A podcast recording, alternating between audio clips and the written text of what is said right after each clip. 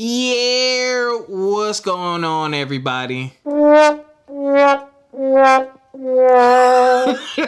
so fitting.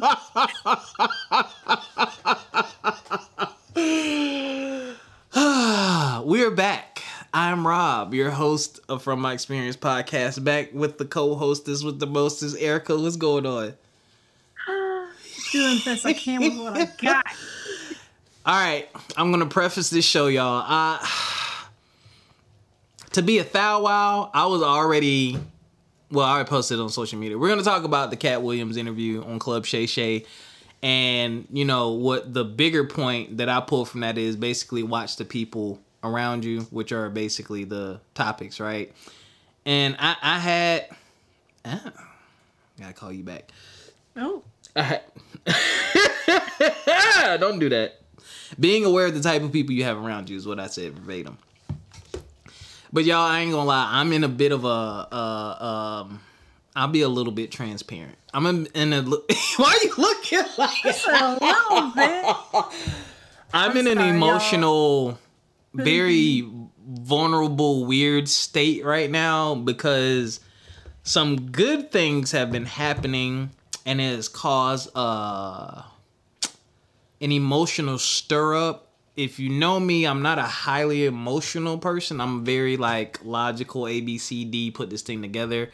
I think over the years of relationships and just like when you put your all into something that doesn't work, perhaps subconsciously I've created a, a defense mechanism of just pushing my feelings back. Not that I don't fully acknowledge them.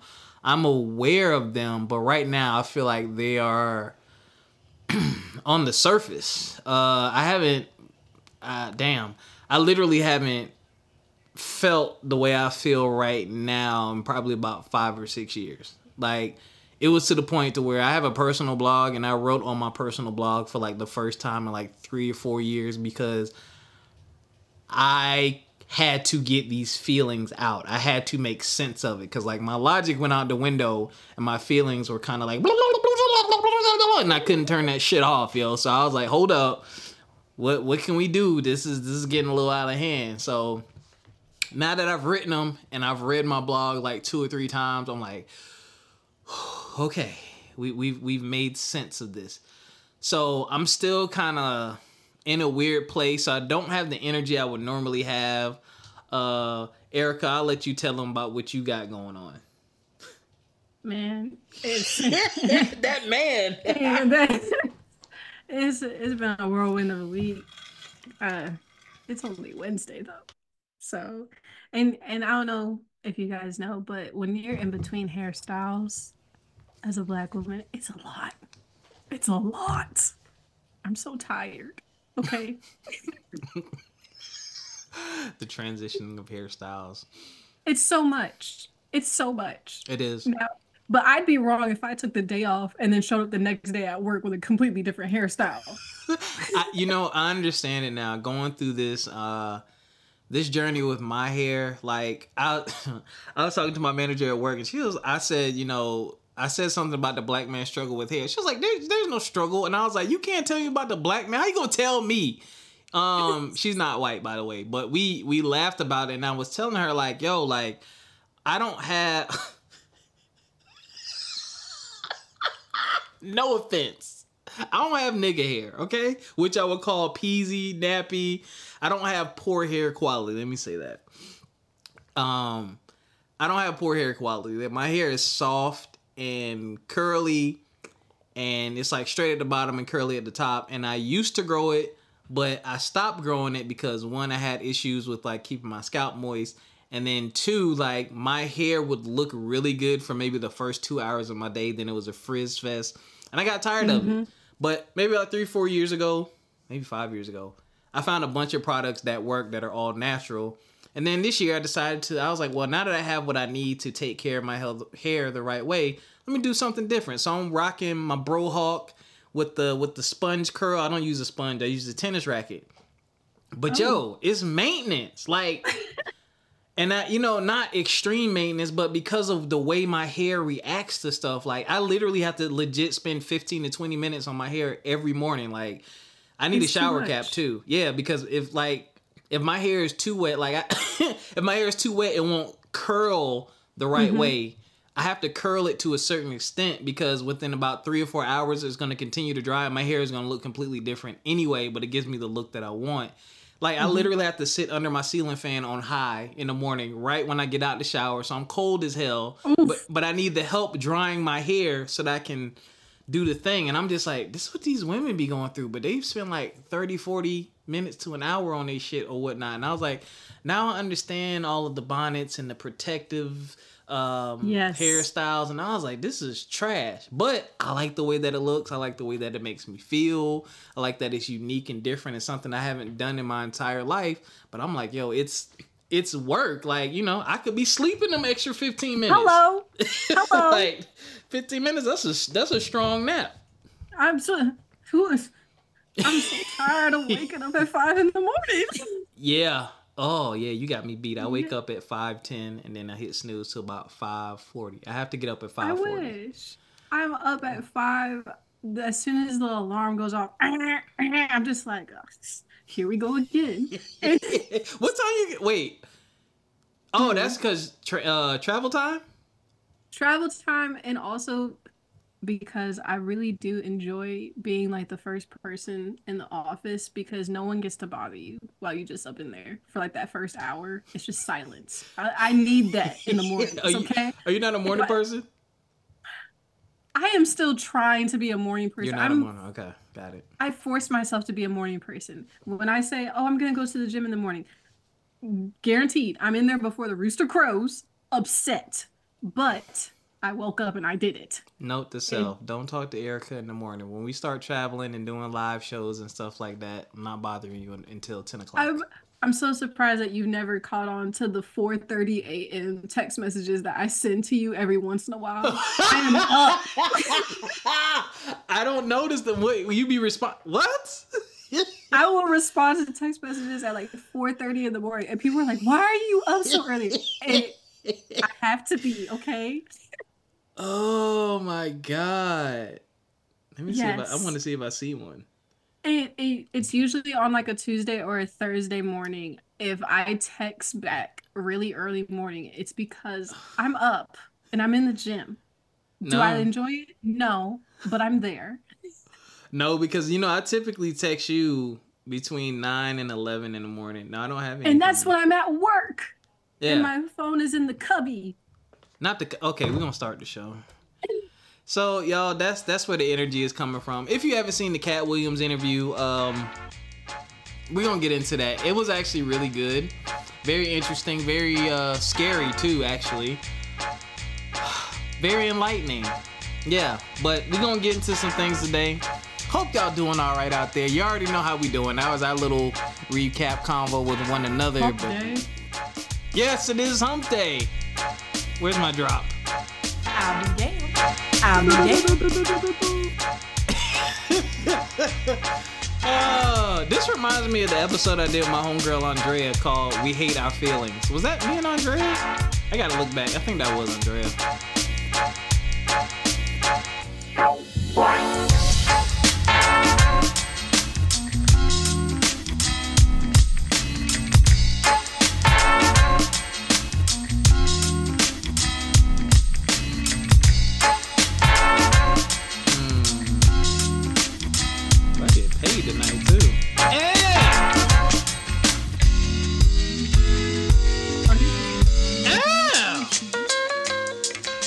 Thought I got paid. Uh, I said I got paid tonight. Well, oh, sorry. I'm into the music. Yeah. You just remind me of the times we do.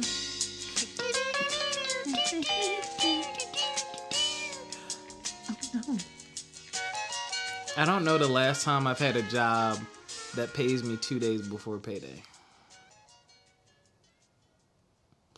Yeah, just Wait a minute. How that work? oh, you right up there. Uh, you do you have a an account with Apple Federal? Oh, I did when I was 10. I think I still have $10 in there. Unless So they close my account. I split my check. Like my grocery and entertainment money goes to one account, and then the rest goes. My bill bill money goes to my other account, and the fun money hits because I get paid every two weeks. The fun money always hits the night before, no, two nights before. So I get paid Friday. So my fun money just hit. It wasn't there all day, but it just hit. Mm-mm. But the other one now, the other one shows pending. So I guess it's something about the way they process it. So I was like, eh. Treat yourself. Looks like we're going shopping. Can I treat myself? I, you can and you should. For the feelings that you have been feeling today. No. Or at least that's what I tell Oh, I scared myself. I was like, my money's off. I forgot. I paid some extra bills and, and shifted some stuff around. So my fun money is not where it's supposed to be. It's in the wrong. It's in the wrong account. It'll be there Friday. Ah, but okay. no, I don't. I mean, the holidays just passed. I don't need anything. I mean, there. I mean, Well, you treat yourself to a nice meal. Boom. That's a good idea. I may do. Uh, you gonna I- I'm doing the seafood boil this weekend for my mom and my aunt Sheila. Um, shout out to your aunt Sheila. I love you. Hope you're not listening to my raunchy podcast. Uh, but she saw my um seafood boil on Facebook, which is also on Pass the Peaz app, the only recipe app where you can add video steps to your recipes and share the stories behind them. Um, she saw it on Facebook, and I told her I'd make her a seafood boil before the new year, but I didn't get a chance to. And then I thought about her today, and I was like, "Mom, we should have Aunt Sheila over for a seafood boil this weekend." And she was like, "Yeah." She was like, "Let's do that." So I went to the store and got the rest of the ingredients. And yeah, so now, well, I put that on my Marriott Bonvoy card. I need to pay off that credit card because I got them points, so get some free hotel stays. Uh, yeah, I'm good. I'm good. All right. Sorry, brains all over the place. I t- man, so we preface the show with how we're feeling, man. I'm don't. mm. And then you know when you send them that text message because it's like, yo, I got to get this off my chest, and then Mm-hmm. they don't text you back. Yeah, yeah. And in my head is the scene from SpongeBob where it's in his brain and it's like all like the 5011 SpongeBob's running wild, Yes. his brain on fire. That's exactly how I feel. Yeah, I hate it. Uh, I hate it, Just but internally screaming. uh, I just I, I hate it because I know I'll feel better once I say everything I need to say, and I can just keep. It's moving. just the build up. The build build, is so trash. And then like what you expect them to like because you're trying to what the the the part that's hard is like when you're trying to think about what they may be thinking. And then Yeah. you overthink what you Yeah. did and you're thinking how did they receive like there's so many things. Um. So you know, you anxious, you antsy, and when you do get that text, you don't want to look at it. so all right, look at me seeing if they online. Um Oh got it bad. See, I don't, I don't have the social media, so I can't even do that, and I'm glad I don't. Don't. because- I'll be I'll feel better in the morning regardless. All right. Uh no headlines today, y'all. It's been that kind of week. Um and this this was actually very draining. Um we'll start with the club shade. Like this is just one topic. So if you've been under a rock, you don't know Katt Williams did an interview on Club Shay Shay, which is Shannon Sharpe's podcast, and he basically told his truth or some people are calling the truth. um, in particular, he called out Rickey Smiley for lying about some things. He called out Cedric the Entertainer for stealing jokes. He called out Steve Harvey for stealing jokes and a TV show from Mark Mark Curry. Uh, he called out Harvey Weinstein. He claims Kevin Hart is a plant. I know I'm going down the whole list. But I'm doing this for a reason.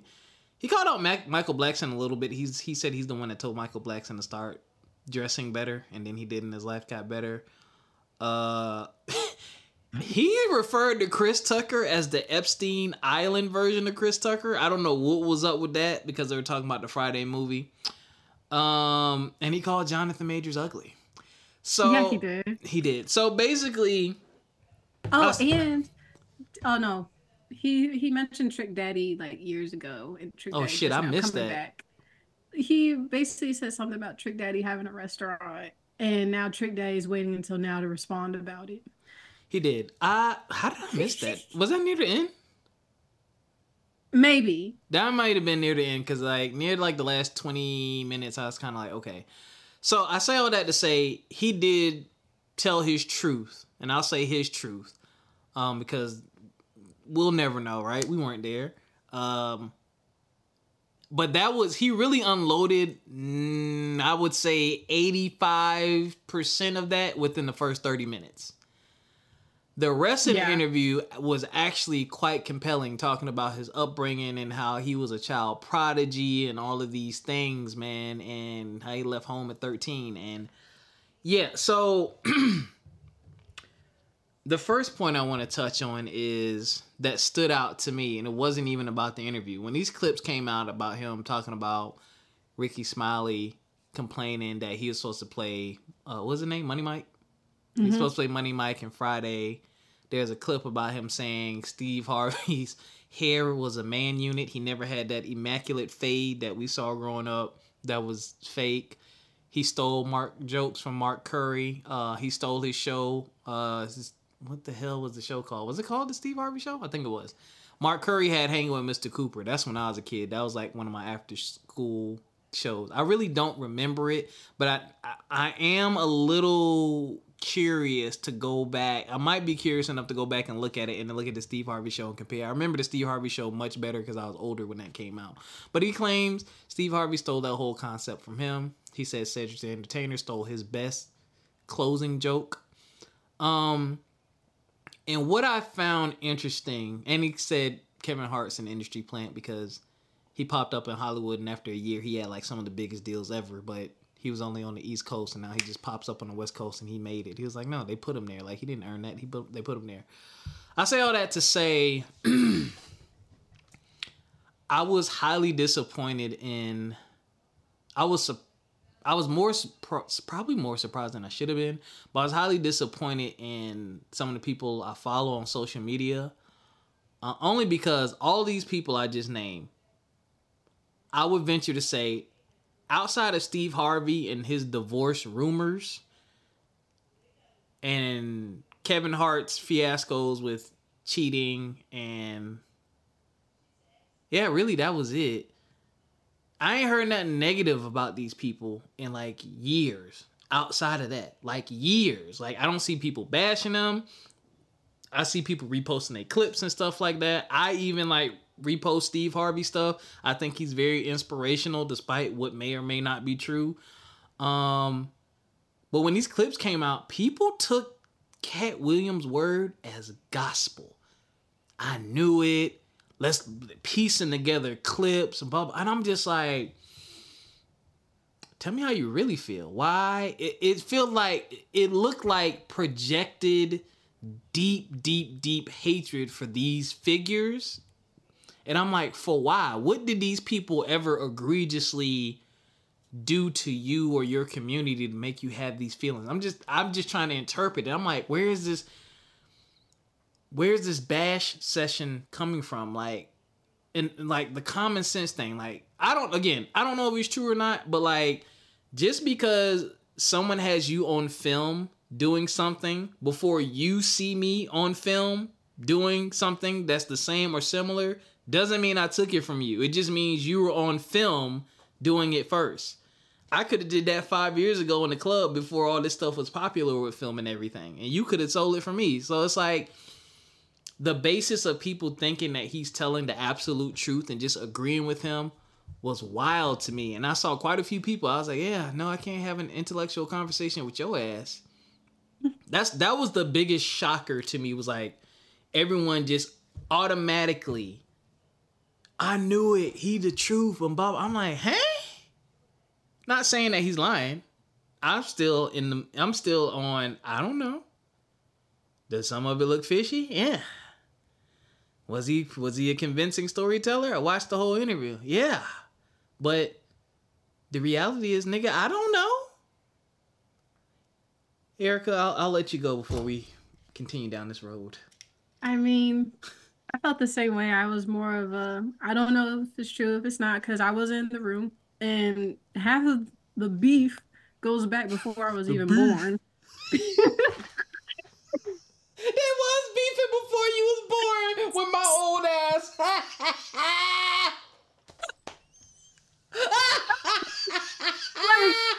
Once they brought up 19, I said, "Ooh, it ain't got nothing to do with me." I was like, I wasn't Wait, even what a year were you born?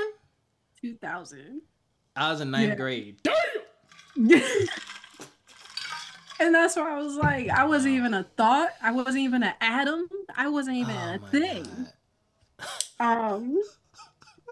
So that's why I was just like, I, I don't know what what is true, what it's not. I know that Katt spoke his truth. I know that he came on the show, and especially Shay Shay, his show, because a majority of all the comedians were on that show previously, and he wanted to clear the air, and that's what he said within the first five minutes. Yes. And as soon as he sat down, he started just lighting it off Yes. on everybody. Yes. Um, but it was definitely that, and also just seeing the uproar, and like you said, with people just, I feel like a lot of people on social media in that sense, where Ooh, that yeah. they don't think for themselves, it's that they've had a bone to pick with someone for a minute. They're just waiting for the green light to go. Oh, you're freezing. Is that my internet or you're freeze? You're froze. You fr- Oh my gosh. We have not had a freeze on this podcast in years. I wonder if it's me. Is it me? Oh, it is me. onto something with Steve Harvey. Hold up, hold up. You, we having connection issues. The hell? Oh, this whole time I was like, why is he looking at me like that? Yeah, I'm looking at my. Okay, there we go. So you were saying, um, go back to the part where you said people had for years had a bone to pick. Yes, people have a bone to pick, but they wait for a green light, basically, for the masses to be like, yes, we're Mhm. gonna go after this person, basically. And I just, I, I have like celebrities that I may or may not like, but also who am I? Because I do not know these people at the end of the day. Mm-hmm. But I'm not gonna wait for the masses to then jump on and be like, yeah, yeah, she, she the worst person ever. Like, I'm not gonna do all that, basically. Right. But I mean, Katt spoke his truth. We don't know anything. You see it all the time on social media too, especially. I mean, pick a celebrity every day. There's Yeah. something going on where people are waiting for a green light Yeah. to talk about them. I mean, it just happened to um oh my goodness, I'm gonna forget her name that quickly. It, it just and her name's her real name's Courtney. She's a singer. Yeah. I, I'm Ari Lennox. Oh, yeah. Ari Lennox. Yeah. Yeah, where She was talking She's about in the the tour. media. Yeah. talking about the tour and then all of a sudden here's all these people out the woodwork hating on her Yep. and it's like you had an issue with her from the get-go why Yeah. are you waiting for something to happen to then say it Mm-hmm. but yeah Yeah. Yeah. Um. I'm going to say that I've said this before, and I don't know who took this in, who didn't, but I will say this again and again. We do not know these people. We only see what they give us, okay? These people are entertainers. These people make a living off of being seen in the words that they use and the businesses that they run, and all publicity is good publicity for them. I don't put anything past anybody that's uh, a celebrity. We don't know if this whole thing was cooked up. We don't know, right? I will say what is probably the most convincing factor to me is I really don't think Katt Williams is hurting for money or anything at this point. no Um, so I don't think it's a clout chasing thing. It is funny that he has a tour right now. Um, he's a highly sought after and highly desired um comic with a great. I mean, he has a great track record. Uh, there were some some snafus in, on the internet that he actually cleared up the internet stuff. He was like, people said I was on drugs. Well, where's the story? What drug was on? Valid. Nobody can say that. He said he has been arrested 19 times, but it's because he was like, I'm gonna keep my gun on me to protect myself, and I'm going to smoke my weed because that's the only medication that I take. Well, valid. And every time he got locked up, he got out, and it usually was something small. And I can't understand that. If I'm a multimillionaire, but I'm a down to earth dude, and I like to be around and out and about, because he said when he goes to a city to do a show, he hangs out in the city. He wants mm-hmm. to be able to do the first. He says like the first fifteen minutes of his routine is like, let me tell you about what it's like being in your city. So all a lot of what he said did make sense. Some of the stuff did look like it matched up, but I wasn't really invested in that. I was really invested on um just know just looking at like what people were thinking, what people were saying. But honestly, the most intriguing part was his just his life story. Like when he got to that part talking about how his fam his uh he said his parents were missionaries. And they were like, tra- were they missionaries or Jehovah's Witness? Missionaries. Jehovah. What did he say? Hold on. I got my notes. Let me not be crass. Parents were missionaries. He said he was accepted okay. to college at seven. Yeah.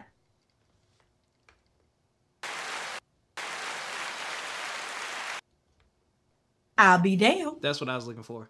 Uh, he was accepted to college at seven. He said he read three about three thousand books a year between the ages of like ten and twelve or something like that and he said he was reading in different languages at like seven and eight. Like when they went to different countries for missions, he was the one translating and, and like doing all the stuff. So he, I mean, basically was a child prodigy according to him.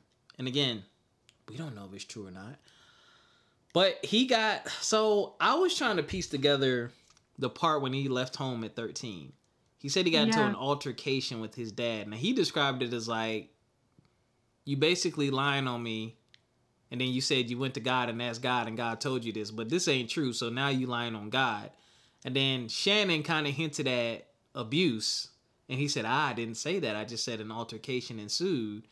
And basically, the respect, you know, I can't, hey, I can't sleep comfortable around you. You can't sleep comfortable around me. I gotta go. And he moved to Miami at 13. Mm-hmm. And this dude say he, he was homeless and slept in the park, and went to the library and studied eight hours a day and was stealing car radios just to get by at 13 mm-hmm. that's nuts yo at 13 and then he says steve harvey stole that part of his life and used it for his own. Uh, he says steve harvey was never homeless.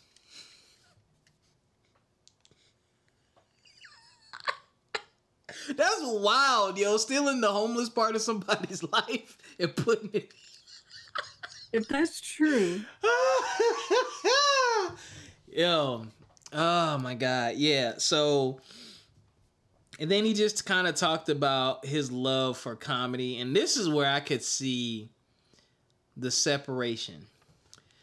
One thing Katt did is kind of like what happens in hip hop, how uh, he wants to be the best or believes he's one of the best, and it's because he works hard. I think mm-hmm. how many specials? He's, I think he said had 19 specials or something like that. He has a high. He's in the teens with specials, and he writes all his own material and he he writes he works on these things and he talked about how some of these bigger people um, don't write their own stuff or they're stealing jokes or they don't work hard. They do the same routine for five six years. Mm-hmm. um, and i thought that was dope and that that really gave more credence to the conversation because i wouldn't say he's bitter because financially he's on their level i would think.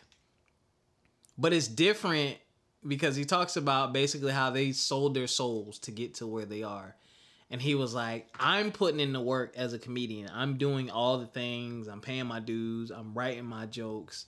Y'all not even doing that, but y'all on this high, high, high pedestal. Y'all, y'all lied, stole, and did whatever to get on these platforms, and y'all not even putting in the work. It's almost like he don't look at them as comedians, and he don't really think they funny either. Mm-hmm. So I, I thought that was very a very interesting beef there. Yeah. What what stood out to you the most about the interview? I think I took down a couple of notes of like gathering themes basically. Definitely about mm, knowing how to check your ego at the door. Ooh. Is when kind of one of the themes that he was basically saying basically about like these people. It's like you want to be the top of the top you want to be the best the best but you're not studying and trying to work on your craft mm-hmm. at all basically. And he said that that's what he, he wanted to understand growing up the comedians why they were funny. How did they get to be like that? He really wanted to take the time to develop his craft And he says that he decides to sit down and he writes and he writes and he writes because of that. And if he can write an hour and a half worth of a show then he'll sit down and he'll do it. And i'm i feel like that goes with a lot of athletes like you said wanting to be the best of the best. And it's i guess for people who are very competitive and he mentioned that he was very competitive too for people who are very competitive and then to see someone just not apply at the same effort that you're doing and for them to still succeed and win or to get better than you it i guess it definitely does hurt Yeah. it definitely does sting a little bit. So I guess that's also i don't want to put words in his mouth or anything like that, but you can kind of see where there that is the resentment right there, basically. Um, Yeah, I feel you on that. Um especially in your own career field. Yeah, Yeah, it's like I think he resents the fact that there are harder working comedians that should be in those positions. Yes. Because I mean, he's in like the dude. I mean, his he's been in a ton of movies. I didn't know he did all that stuff. I don't really follow him. I don't follow a lot of comedians anyway, and a lot of comedians I don't find funny anyway. Um, and that doesn't mean that to me. That doesn't mean that they're not funny. They're just not funny to me. Uh, and you you you definitely pointed out a cool thing that I learned about him is how he not only studied other comedians to figure out why they were funny, but he made sure to cater his shows that he so that he can make anybody Yes. of any demographic laugh. Like he knew how to cater to different demographics of people depending on so no matter what crowd you put in front of him, he was adaptable. And I think that is super dope and I think all comedians should do that because everybody money is green at the end of the day. Yeah. You know what I'm saying? And that's why he can do such a huge tour. He's doing how many cities he doing? A hundred and something? Yeah. He's doing like a hundred. It's hundred. a big tour. It's a big tour. It's like 119 cities or some shit like that. that sounds familiar. I'm like, yo, you're wildin', buddy. But the bread he about to get. Yeah, he said he had a list of 300 comics that he needed to be better than. This mug had like the, the ultimate list. What what other notes you got? What other themes did you come up with? Um, and just to just say one more on that part, and then I'll move on. Okay. Is he has a quote, and I had to write it down where he said, "Winners are not allowed to, basically, winners are not allowed to let losers rewrite history Yeah. because they were given a platform to lie," is what Katt was saying. Um, and also, I guess him accepting that he could be seen as petty for picking apart the lies and the liars making these narratives about him and everything like that. And also that oh well me and Katt that was supposed to be my my role. I was supposed to play the part of money mike things like that. Mm-hmm. um and also i kind of got the feeling that he felt or even hinted at people using him as a stepping stone to then turn around and downplay him Yeah. too. He definitely touched on that a little bit. I forgot with who it was. Uh, all of It was Steve Harvey for sure because he said Steve Harvey stopped comedy because he had like a comedy Right. battle with him or something. um, and he tore his ass up apparently, and that was the last time Steve performed because he he exposed the fact that Steve was actually bald. Um, I don't know the timeline on that, but that was that. Um, Cedric, Cedric came to his show. He said and congratulated him, told him his last joke was dope. Then he took his joke. Um, I don't. Uh, Kevin Hart did bring him up on the Breakfast Club in an interview and said, you know, hey, you know, he chose drugs, but he said every movie we seen Kevin Hart in, it came across his desk first, but he was the one to say, hey, you know, can we do take the take some of these themes and elements out of the script and I'm cool with it. Things like right. things that were over the top, like in Friday was next Yes. Friday. Money Mike was supposed to get raped in the bathroom, and then of course the whole thing about putting men in dresses, he wasn't trying to do none of that. So he was like, a lot of these things and opportunities that came to him went on to other people. So what you're saying is extremely valid. Yeah, he had interactions with all of them, and Rick, oh, he tore Rickey Smiley up. Yeah, he did. He said He Rickey kept every five minutes whacking him. he did. He was like, he was complaining about the Santa suit. He was like, my family ain't gonna be able to see my face and know it's me in this movie. Ah, it was crazy, man. I was like, yo, I was like, I, I, ugh, man, the beef was real. Yeah. And I will say that I definitely do commend him for talking about being able to take those types of risks to change things like that, especially when you know that like things like rape, that's not funny or anything like that. So for him to do that, especially when he knew that he probably doesn't have the support, because who is this guy Yeah. to like make requests? I thought that that was pretty pretty admirable of him because you don't see that a lot, especially when you are new up and coming onto the scene. You, it's looked at a different way for you to be like, hey, can we actually change it to this? I feel like it'd be a little bit different if we could still make the joke funny without having anyone be offended or harmed in that in that way. Yes. Um, and I just I thought that was pretty cool of him. That was dope, and that that brings another point. Oh my God, what's her? Not Wanda Sykes, the other Wanda that he got into it. There's a there's a clip of him on it. No, because I made my parents watch that one last week. I have not. I haven't seen it in a very long time, but it was Aw. basically a radio host. I can't remember her last name, but she tried to play him, and Yes, he did. ripped her apart because he said before it started they were supposed to talk about his Emmy award and like his career. We're not going to get into none of the Mhm. drama and messiness. And then when the show started, she tried to play him and did the opposite. Right. And he said he kindly and respectfully roasted the hell out of her, but he did it. He was like, "My job is to roast you and embarrass you, but not to offend people who look like you." I said, "Ooh." hmm I said, and he did that very well. He was like, I know that when I say you have knurled fingers, you can't say anything back because you don't have the education or knowledge to even know what that means. But I was hollering. I mean, those those jokes that he was saying, I was like, dang girl, they seem a little targeted. Yeah. But yeah. She pulled a gun on him. Right? I thought it was her husband her oh, was the husband. Yeah. Yeah, Someone met him in the parking lot and pulled a gun on him, and I said, "Dang, That's wild, yo. But she started with me. She started it and he finished it, He and he it. cleaned shop with her, Mortal and she just had to sit finish. there." I was like, "Dang, girl, She had to you got it. to clock out and cry in the bathroom." Fam, I laughed so hard at that. But yeah. So, mm, I'm gonna give y'all a theme that I saw. Uh mm, oh, he talked about uh wanting to be friends with Jesus and he talked about his relationship with God and one of the things he said that really stuck to me he referred to his comedy as a gift to be able to do certain things and he's utilizing them his gift, his gifts, and he's utilizing them in his craft.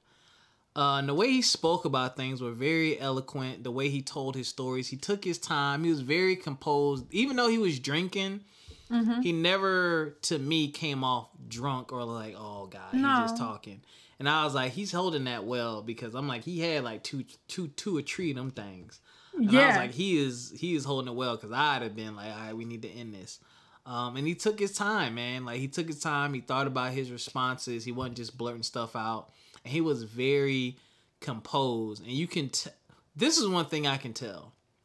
Um, well, I will say I think I can tell because again, even if all that stuff isn't true, he has been through some hard times. Mhm. Uh, he talked about how on Friday before the movie he found out he had a tumor in his jaw, which I wish Shannon would have went deeper into that because I was like, wait, what? Like, was this life threatening? And then he said his son was holding his necklace and dropped it and broke his two front teeth. And he he didn't have money to get any of that stuff taken care of, and he got this one shot with this movie. And then back to your point, you know, you need this money, you need this role, you need this to work, but you still go in there and say, hey, if this is true, because my um, Ice Cube did respond, but he said he made changes to the character, to the wardrobe, to the Mhm. mannerisms. Like he basically wrote the he wrote the lines too. He said he wrote the lines for Money Mike and all that. That's a big risk when you're unknown. You know, when someone can just pluck another comedian. Um, but he did that, so I found a lot of those elements very intriguing. And I'll definitely say with him talking about his upbringing and especially being 13 years old and deciding you're going to move to Florida and just getting in the back of a semi truck, Yeah. that's just one crazy to me, but also was basically him saying, "Where's my notes?" That's kind of Yes, like the norm. where where he said, uh, "There's no such thing as not being afraid." Yeah. and how being afraid in a in a way basically stops you from doing what you have to do, even though it's like you can be afraid, yes, but you still have to do what you have to do. like that text there's- message I sent. Yeah, yeah, yeah. yeah. I, I expect a Tex Mex back. yeah. I said that all crazy. Text Mex. You, hung- you hungry, yo? no, we got you though. You you right. Um, I think that was dope. I think that was dope. Hitchhiking was a big thing. Um, that was before that was before your time, before my time. But yeah, that was you would see that all the time in the movies. I would see hitchhikers when I was growing up. Like we were going road mm-hmm. trips. It was very normal to see hitchhikers, but we also didn't have access to the information that we have today, and we also weren't the murder rate and all that stuff was very. The world was a very, very, very Different. very, very, very, very, very, very, very, very different place when I was growing up from when you were growing up. I mean, Yeah. I'm talking about I go outside and I lived in a big neighborhood and I used to go outside at 4 p.m. and my mom would just be like, be back when the street lights come on. Like, Mm-mm. and I'm like eight, nine years old, and I'm talking about my neighborhood was huge. Like I could like I could go probably 15 maybe I could go within a 15 to 20 minute walk from my house and still be in my neighborhood. Like that's how big my neighborhood is. And I mean, you talking the era with no cell phones, no nothing. Yeah. It was just much. It just seemed to be a much safer world. Um, that's that's crazy. But Mine was you get to ride your bike across the street to the fire hydrant, and that's, That's it. it. I need to be able to see you. Mm-hmm. Mm-hmm. Then I got the Philly and I got that cell phone from my pops. Thought I was doing something. I used to have to call and check in. Hello, the LG Cosmo. Love that little slide for the keyboard. Wow, that LG Cosmo. I ain't doing this with you. Let me make sure I didn't miss another another good point before we get to. Uh, why he had to come with their wives like that? He's he. There's some. Cons- At the end of the day, he said Hollywood is very. He tried to unearth a lot. Of, well, he did unearth a lot of things in his comedy routines. He talked about Harvey Weinstein and a lot of stuff that happens in the industry, and people ignored it, and now they're coming out. Um, and I ain't gonna talk about the women like that, but he said certain men end up with cer- a certain template of wife that you never hear from in any interview or nothing. He's like, it's like the part of the package. We're gonna give you all this money, all these big roles, and you're gonna get this wife. And you're gonna sit here and do what we tell you, and we can take it away whenever we feel like it. Jonathan Majors. That was crazy. Um, And I don't like. Please, I don't understand why they coming out the woodworks. It seems coming out the words like being like, I know you ain't talking about my wife. Why? Why you even make the shoe fit? Like, why'd you even lace it up like that? yeah. He didn't say a name. He didn't say a name, but uh no comment. People were putting pictures and stuff out there like that. But uh that's that I mean, I got nothing else on that interview. I kind of just want to leave that where it is. Do you have anything else you any themes or anything else you wanted to touch on before we left? Um, just saying that he is very admirable for being able to overcome a lot of the curveballs being thrown at him. yes. I will say. And of course Don't I want to repeat this? What?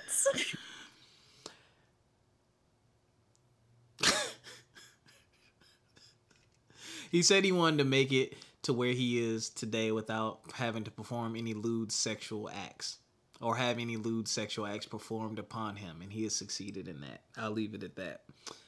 Oh, Uh, yeah. yeah. I laughed Yeah. at that. So, um, honestly, um, it was a good listen.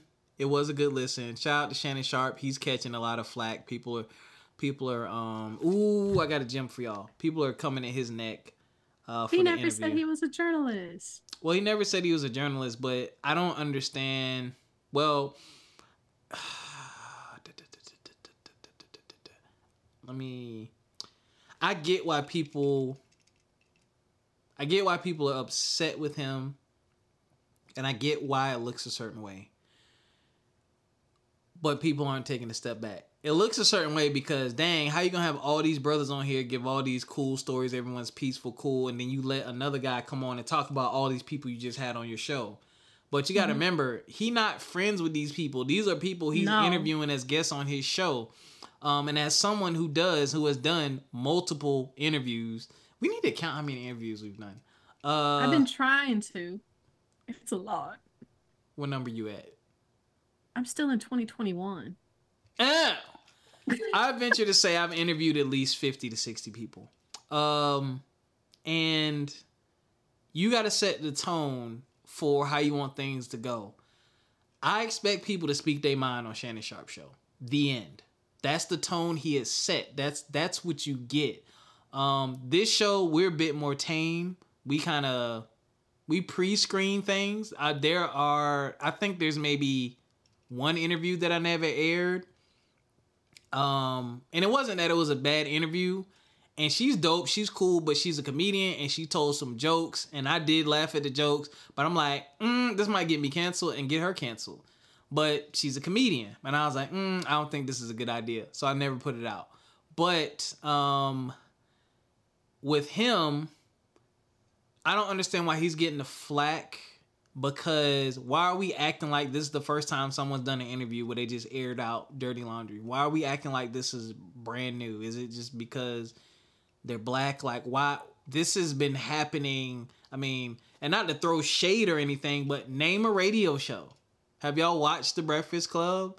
Like, have y'all watched Drink Champs? Like, have y'all not heard diss tracks? Have y'all not like seen Instagram rants? And I mean, what you want the interview we you what do you want the interviewer to do? Just tell them shut the fuck up or don't say that. I mean, Shay was like, "Come on, dog, why are you letting them catch strays?" Or no, don't say that. Like he said that, but I mean, you're there to let your guests speak their mind. Is really what you're there to do. And again, we pre-screen a little bit so we can kind of curtail, not curtail, but like, hey, these are my talking points for you. This is what whatever you put on this questionnaire is fair game. Is there anything you don't want to talk about? You need to let me know on this questionnaire and I won't bring it up.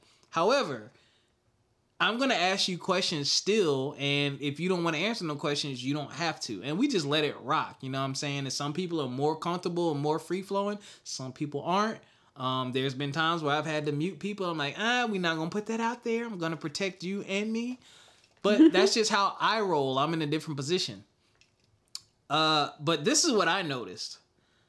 As of now, that it has over 40, probably when I looked today, when I was finishing it, it has over 41 million views, which is absolutely redonkulous.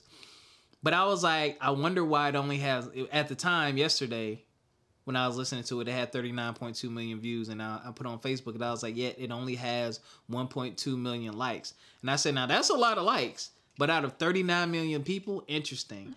And someone I went to school with, I ain't gonna put her name out there because I don't know if she want me to say anything. But she was like, it further proves why you can't get caught up in people affirming you. They watching though. So mm-hmm. people are watching you. They might not always say something, they might not always make their presence known, but they're watching. Like my podcast does a little little bit of numbers, you know what I'm saying?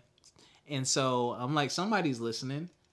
But that's that's that was very interesting that she said that. But yeah, uh, if y'all want a few laughs, if you want to hear an intriguing story that may or may not be true, if you like Katt Williams, I would say listen to it. You know, I did one half yesterday and I finished the other half today. Ericca, Yes. have you ever had to deal with, you know, this overarching thing of watching and paying close attention to the people that you have around you? Mm. My favorite types of question. Yes. And Oh. only I'll be I damned. I only do it um or I don't do it now, but I used to when I really wanted to see I know this sounds so terrible, but it wasn't like a test, but it was just to see who was really going to be there for me, to like see who's in my support circle. I'll be especially- damned. You was testing them. Especially, yeah, I was. After you get like, I I ain't gonna lie, I wasn't a test. we've all we've all done it. We've all done it, and also after you've gotten like a really weird dream, you know, like when you wake up from those like weird cryptic dreams. Nope, I'm and you done. gotta I'm go done. on- I'll, I'll, I'll be damned. I'll be I'm. I'll just be saying. I done had a girlfriend get mad at me because of a dream. Go ahead. But I'm saying like sometimes where it's like the same theme keeps happening in the dream Yeah. and I'm just like okay I I need to step back and I need to see I'm like which which one of you is, is not really here for me but I think that's around the only time and even then like having talked with like my parents growing up about stuff like that trying to figure out like who's actually there for you in your support circle and who's going to talk about you once you leave the room type of thing Yes. Mm-mm. so I will say it definitely sucks to find out who's there for you and who's yes not when you actually need them. Exactly. Exactly. That happened to me. Eh. Yes. I found out real quick. It I wasn't- a lot in high school. I wasn't as surprised as I thought. Uh, ooh, high school. Ugh. You know what I what? I- oh, my thing froze. oh, are you still frozen? No. Oh, you didn't freeze on me. Um, what you were saying, you know, so watching the people that you have around you. So to Katt Williams' point, one thing, presuming he's telling the truth, he was sure of himself. hmm Like you gotta be pretty damn sure of yourself to leave the house at thirteen. Yeah.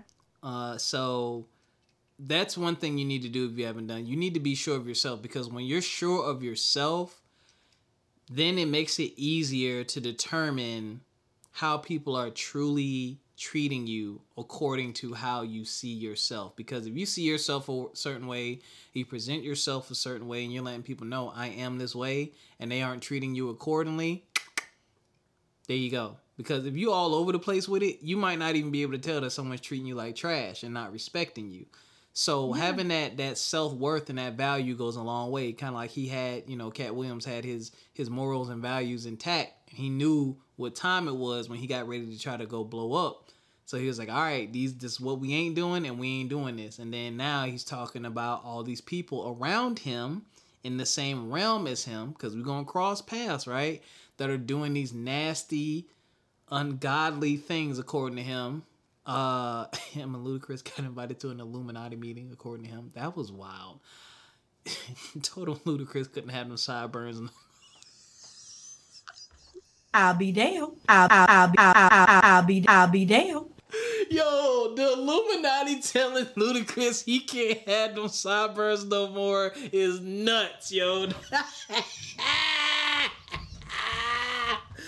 oh, I laughed at that too hard. I lost my train of thought. Oh, yeah, but people around you doing these things. So, uh, you do definitely need to know who's around you. Um, you will be tested as a friend. I have been put in some very uncomfortable and vulnerable situations for friends. And I've re- come to realize that if someone, for me, right, if someone is truly your friend and they know you, they're not going to put you at risk or put you in, a, do, do things to put you in these precarious positions. Like, if you got a homeboy, and now, now it doesn't mean y'all have to be just alike. Like, let's say I got a homeboy that's in the streets, and I ain't I ain't about that life, but I'm in college. If he about to ride out and do a drive by or do a robbery or do a drug deal, he shouldn't be calling my phone, cause he know that that's not my world. You shouldn't be dragging someone even if y'all are friends, you shouldn't be dragging someone into that world when you know, yo, that's not you. Like how like the guys are like in the hood, you know, had the basketball star kid, like, nah, dog, you need to go in the house. Like you need to hit them books. Like you don't need to be out here on the block with us. Like that type of deal. But some people don't care about that. hmm Like I've been in situations where I've wanted to call certain people for certain things and to do certain things, but I'm like, nah, I don't want to drag them into this this world or this part of life. Like, no, I got other people I can call for that that get that that understand the risk that'll ride out and do this type of thing. So Right. that that's a, that's a, a line of respect. But you also need to know who's pouring into you and who only wants you to pour into them and they don't ever give anything back. Have you ever been used, Ericca? I believe so. Yeah, for sure. For sure. Yeah. What happened? Uh, just being that support, Mhm. I guess, in that sense, and also because sometimes when I'm friendships and relationships, if I truly, really do care about somebody, I will kind of almost like you say, like my feelings will come a little bit after theirs will. Mm-hmm. And if there's ever a conflict or anything, I kind of I won't really address it because I'm just like it's not necessary because it's like I don't want to riff because I'm always thinking of that person's feelings. Mm. And I feel like that's where it leads me to be like stepped on and stepped on and stepped on. And then- Also like when I'm like, "Oh my gosh, do you want my help?" I could definitely help. And like bending over backwards, dropping everything and running to help someone or be there for them. And then I mean, who was there for me? I was just sitting here, me and my cat. Yeah. Sitting here feeding my yo, yeah. So huh, she right here. You just you just said a really dope thing. Uh, I've learned to uh, what's the word I'm looking for? Life has shown me that I cannot expect people to show up in the capacity that I show up for them. Yeah. people will only give you as much as they can give you and as much as they are comfortable with giving you and that's okay Mhm. so that also lets me know when it comes to this rob energy and these resources and stuff that i have i limit that now.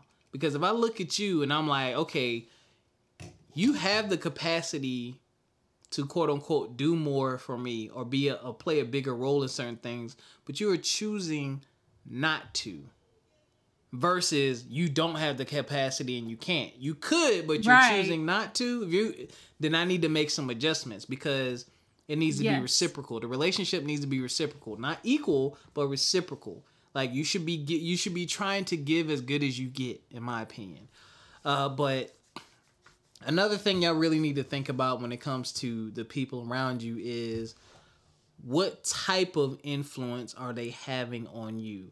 Are you still on your P's and Q's?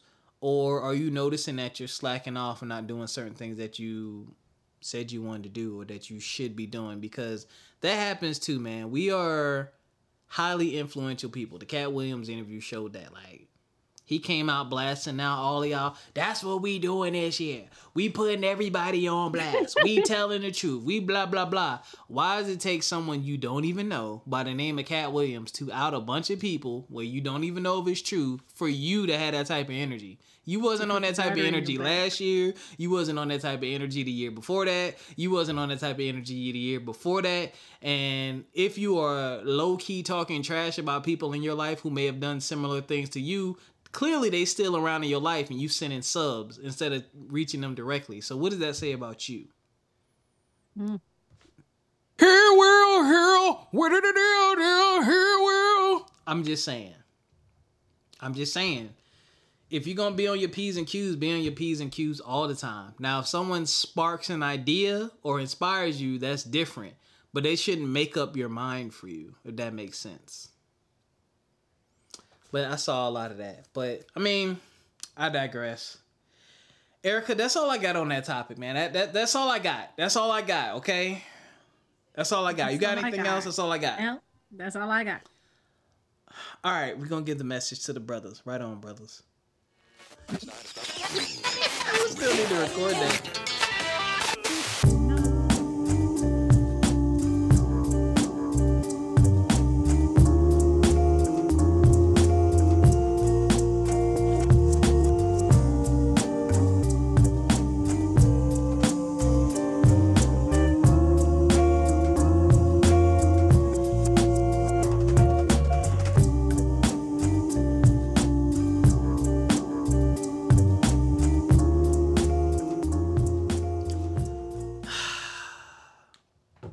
Sorry, brothers. Like I said at the beginning of the show, my emotions and feelings are all over the place.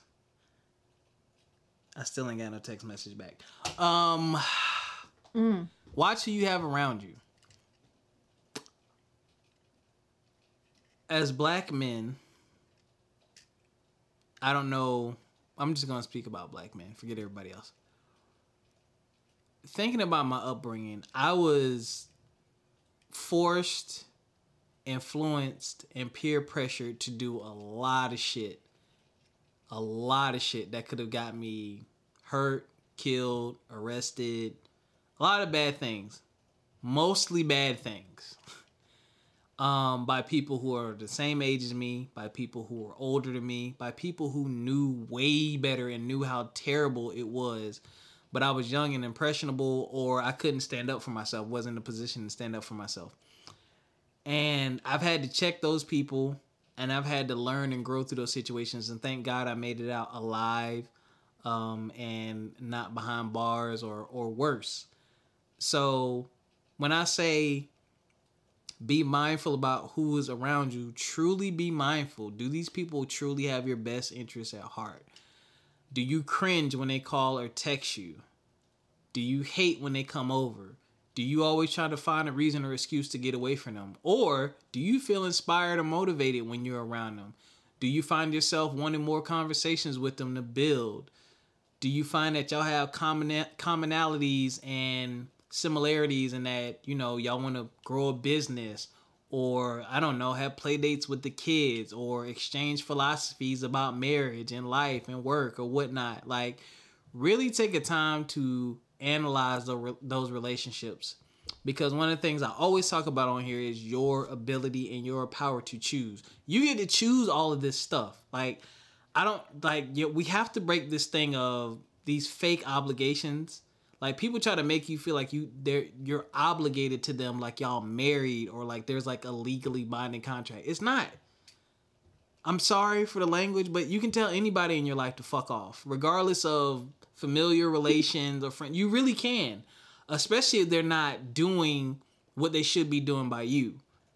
Like you have that right, and you can tell them to kiss your ass when it comes to that guilt trip. They're gonna try to get you, put you on, and they want to put you on that guilt trip because they know that severing that relationship means that you gain and they lose. You were the asset. they were the liability. So when you cut off them liabilities, they want to make you feel it and feel bad and feel hurt. Nah, that same effort and energy I was putting into you, you old liability, I'm putting it into myself. Or I'm pouring into my friends who are assets to me. That's what we doing this year. Okay? Be mindful. Be careful. If you got to check some people, check them. If you want to hold on to somebody, check them. Hey man, look, this how this friendship been going. This how this friendship been rolling, or this relationship been rolling. Whatever level relationship, not just romantic ones. Listen, this is what I need from now on.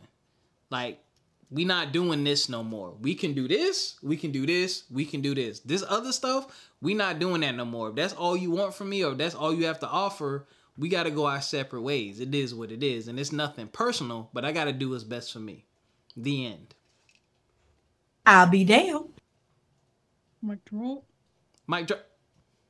And ladies and gentlemen, that was episode 301 of From My Experience podcast. Sorry we weren't on 100 today, but uh, we did drop some gems and we gave y'all some good stuff, you know what I'm saying? But uh, yeah, yeah, yeah, yeah, yeah, yeah, yeah. It'd be like that. And y'all know we don't ever force content over here. But I ain't want to start the new year off slack. I was like 50 50 with canceling.